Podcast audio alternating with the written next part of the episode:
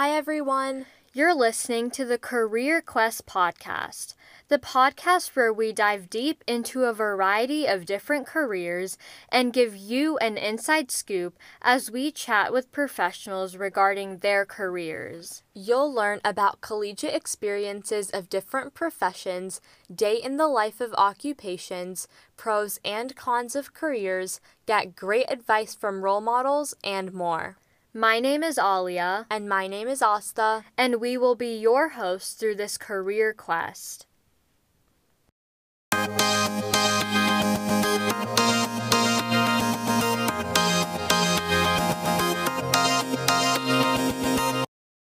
Our fourth stop on this career quest is with a child abuse attorney. In the United States, every forty-seven seconds, one child is abused, according to the Children's Advocacy Centers of Tennessee. Many children are faced with these situations in which their lives are greatly affected. Through the work of child abuse prosecutors, many children are given justice. The individual that we are joined by today stands up for these children and gives them a voice. As a child abuse prosecutor, she deals with cases regarding sexual abuse, physical abuse, and child homicide towards children and teens. On her TikTok account, No Abuse, she makes informative videos to spread awareness about this growing issue of child abuse. Now, without further ado, Miss Amber Kinney, we are so honored to have you on the Career Quest podcast today. How are you doing? I'm great. Thank you so much for having me here. It's such an honor. It is an honor for us. Before we begin, we want to do some icebreaker questions where we ask you a few questions to get to know you better. One, what is a quote that you live by? That's a great question. One of my very favorite quotes is by Ruth Bader Ginsburg. You guys, are you familiar with who she is? We it, she was are. She's so impactful. She is very inspiring to me. And she said this quote on leadership. Quote, "Fight for the things that you care about, but do it in a way that will lead others to join you." I love that quote. It's, yeah, it's one of my favorite quotes. And I, um, I think about it often um, when I am working, when I have hard days at work, and also how I conduct myself professionally. That's really inspiring. Absolutely. She was such an inspiring role model. And um, that quote was also very powerful. So next question, what is your dream vacation?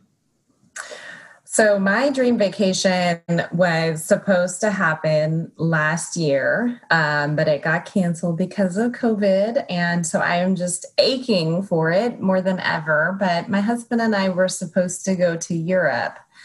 And it's a it's a really big deal for us because I have three little kids and we just, my husband and I don't have a whole lot of time just for each other. And I hardly have ever spent time without my kids. I have not been able to really pull myself away um, too much. I love hanging out with my kids, but we're talking like maybe one night I've spent away from them in their lives. And I have a seven-year-old, a five-year-old, and a two-year-old.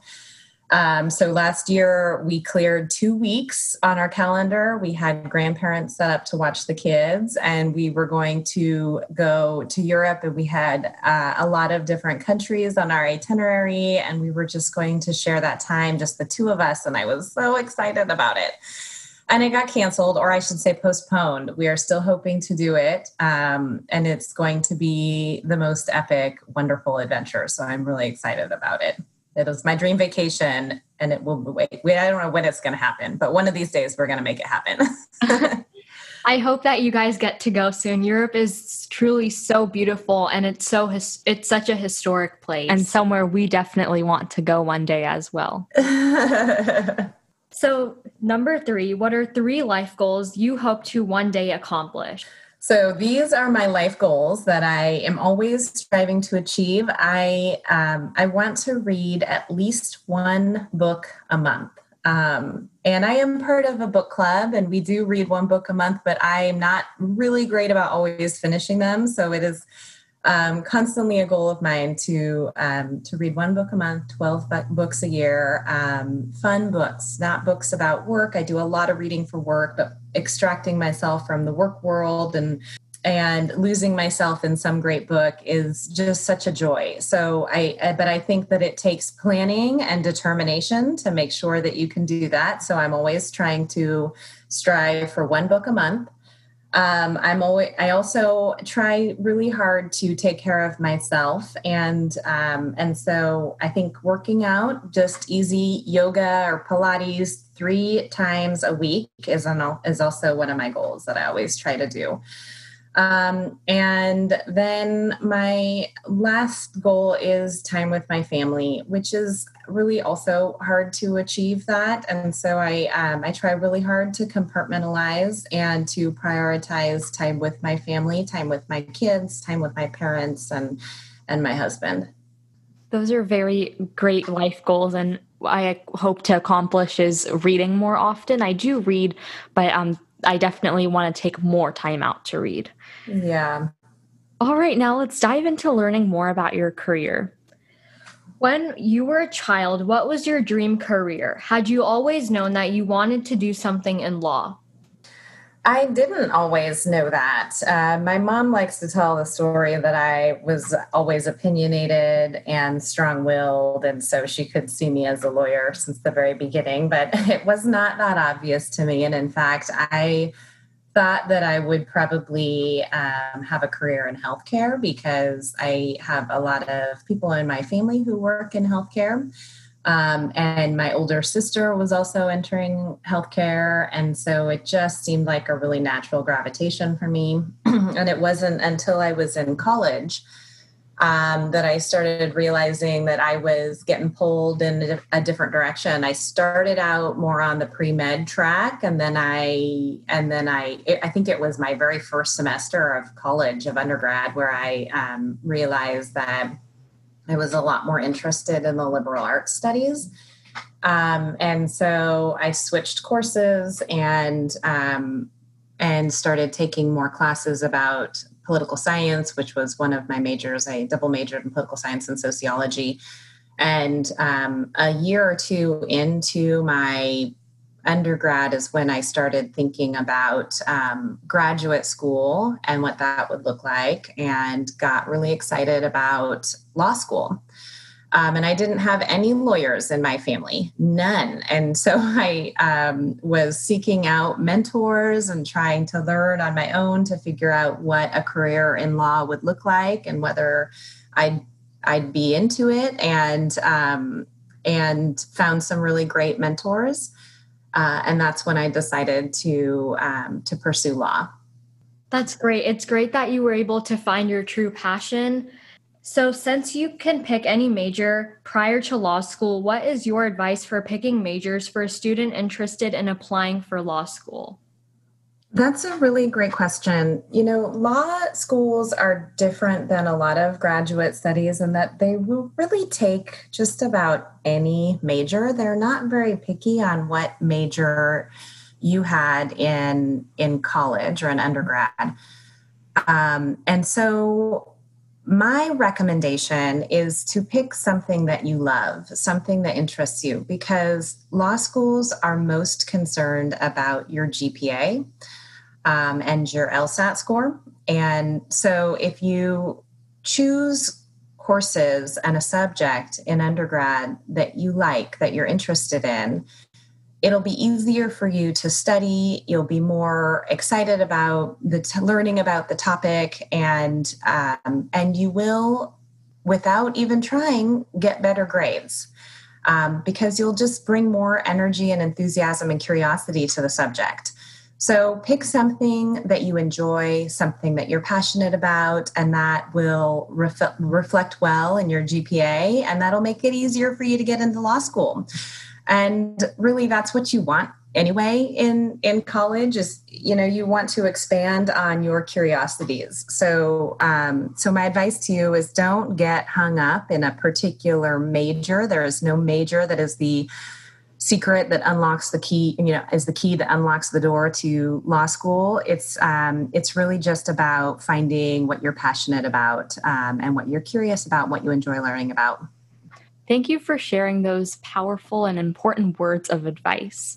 Um, and as you mentioned, the LSAT is a very big part of the law school application. So what are your recommendations in terms of studying for the LSAT?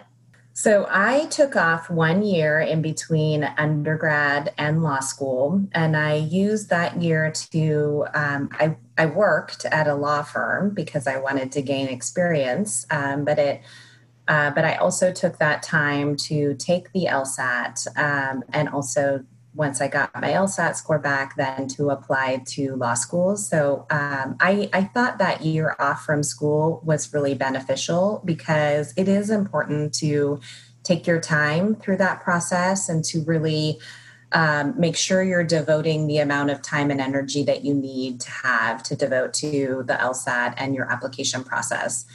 Um, with regards to the LSAT specifically, I recommend taking a course. Uh, they have courses similar to the S A T type courses. I took mine through Kaplan, but I know that there are others offered. Um, and those courses are really helpful because the LSAT is like a logic puzzle, and a lot of it is testing how well you do on standardized tests. And so you can learn little tricks in order to um, increase your score. It's not, um, it doesn't have really dramatic increases, but uh, I was able to increase my score by ten points going through the LSAT um, prep course through Kaplan. Um, so that's actually, you know, that is a significant increase, and it teaches you how basic things like time management, how to approach a question. When you're reading a question, these are the things you need to pick up on, structure your answer this way, um, and you know, the, just assistance and learning how to take that type of standardized tests. So I do really recommend those courses. And like I said, set aside the time Um, to really focus on it, because the LSAT can make a difference in, you know, your LSAT score can make a difference in what school you get into. Thank you for sharing. And continuing on the thought of law school applications, what was the biggest challenge you faced when filling out your applications? Um, you know, I don't think that it's a challenging process. It's really similar to filling out your applications for undergrad. Um, but the choice of law school is um, is a little bit harder. I I recommend choosing a law school in the area where you ultimately want to live. And I didn't uh, I didn't know that necessarily as I was applying to law schools. I grew up in Oregon, and then I went away for undergrad to Montreal, and I loved living on the East Coast in a big city. And so I applied, I think I applied to um, maybe like fourteen law schools, so many law schools. And um, and I, most of them were clustered on the East Coast. Uh, I also applied to the University of Oregon, which was in my hometown, but not a school that I was super excited about because I didn't really want to go back to my hometown of Eugene, Oregon. So I, um, I actually was accepted at a school on the East Coast, and I ended up committing. And um, despite people saying, like, maybe you should, you know, you should probably go to school in a place you ultimately want to practice in, because you you meet people, you gain internships and mentorships, and um, and can start um, doing clinic clinics in uh, in the place where you want to. where you want to ultimately work. But um, but I kind of disregarded that. And I was like, I just want to live on the East Coast. And then after I committed to my school, my aunt, uh, who I'm super close to, was diagnosed with breast cancer. And it was this realization that I had that my family is the number one important, most important thing in my life. And I wanted to be back home. I wanted to be back around her. I wanted to help her through this process. I wanted to be around my parents. And I knew deep down, it was that realization that I wanted to live in Oregon ultimately. And so I ended up um, switching and committing to the University of Oregon. So all of this happened within about a, a month's time, and I still had enough time to commit to the University of Oregon. So I switched, I switched over to the University of Oregon and went to law school in my hometown. It was a really great experience. I ended up um, with a lot of mentors. I ended up doing um, internships with the prosecutor's office that I am still working at now. And that was an opportunity that I had in law school that I would have never had if I was um, in school in a different place.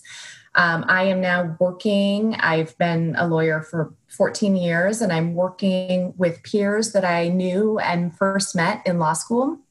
So I know uh, I met, I, I still have the social circle, circle and now professional circle of people that I um, that I knew from law school. So it, it just has really broadened my opportunities, both professionally, socially, and also with my family by being here at home.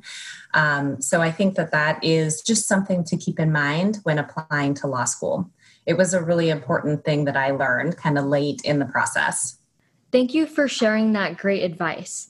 So what was your experience like during law school? The rigor, the balance of social life, school, et cetera? Um, it's hard academically. Law school is tough. You do have to really button down and take the academics seriously, but you should still have fun. And I had fun. My experience was a lot of fun. It was very social for me. I um, I joined a lot of groups and clubs. I was the president of the Oregon Law Student Public Interest Fund. And so I um, I was also our class representative in our student body. I so I was really involved in law school. Um, so, you know, people really focus a lot on the academics with law school, which is very important, but I think it is equally important to have a well-rounded experience in going through law school um, because your G P A out of law school, you can be the top of your class, and it doesn't mean that you're going to be um, the best lawyer out there, because being a good lawyer means that you need to be a good person, which means that you need to have um, good judgment. You need to be compassionate. You need to be understanding, empathetic. Um, you need to be able to communicate um, with people effectively. And those are all social skills that you learn um, through life, but also through law school. So that part of life and law school are just as important as the academics. And so don't get completely buried and lost in the ac- academics. Remember that being a well-rounded person will help you be a well-rounded lawyer or a well-rounded prosecutor, or truly, that is career advice for any profession, any profession out there. You just always have to remember that um, being a, a good person, a well-rounded person will set you ahead um, in any profession you choose.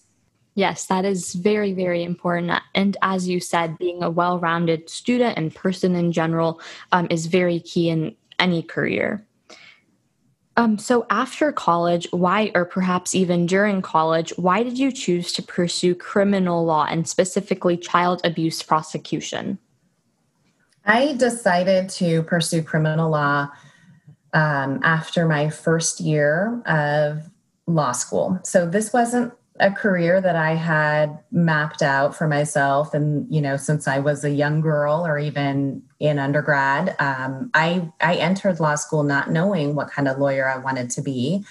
Um, I think that's totally fine. Um, you will learn what type of law you want to practice by Uh, learning about different types of law. And there's so many to choose from out there. So criminal law wasn't really on my radar um, until I had a really phenomenal criminal law professor my first year of law school. He was so gifted. And uh, that subject just really clicked with me. It was, I found it interesting. I found it logical and easy for my brain to, um, to understand. It was, um, very formulaic. And so I, I ended up, um, really kind of getting interested in criminal law my first year.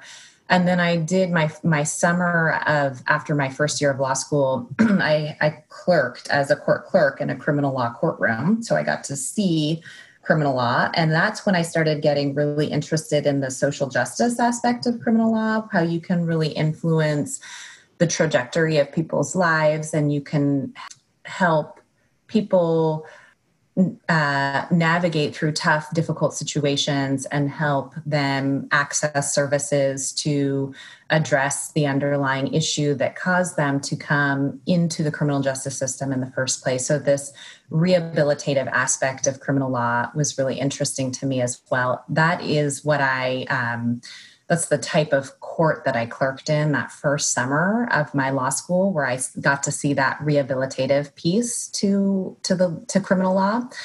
Um, so I, I was very attracted to that as well. Um, at that point, I didn't know whether I wanted to do criminal defense or criminal prosecution.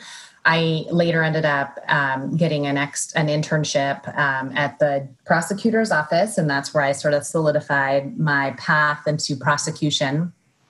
Um, and I, I didn't necessarily have um, child abuse prosecution on my radar. I was um, I was a general prosecutor, um, and then I started to realize that I really liked the work with people and what we call victim crimes or person crimes, and so I started gravitating more to units within my office where I could help people on the victim side.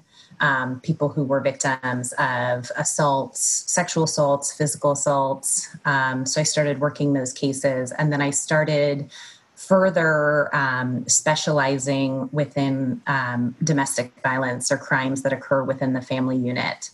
Um, and I worked domestic violence for a while. And then my final specialty that I am now currently working in and have been working in for the last five years is a further specialty of child abuse within the family. So I'm still working family crimes, but um, specializing in crimes that occur to children within families, sexual abuse, physical abuse, and child homicides.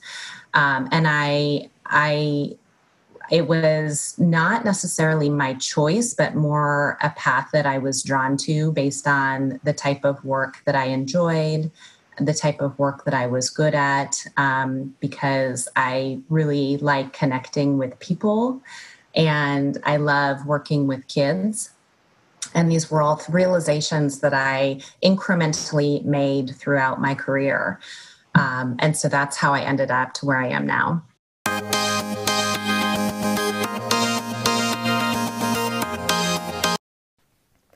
Thank you for listening to this episode. If you like our show and want to learn more, check out and follow our Instagram at the Career Quest Podcast underscore, and please leave a review on all platforms. Subscribe to our podcast so you don't miss upcoming episodes, and as always, thank you for being our guest and joining us on this career quest. Bye, everyone!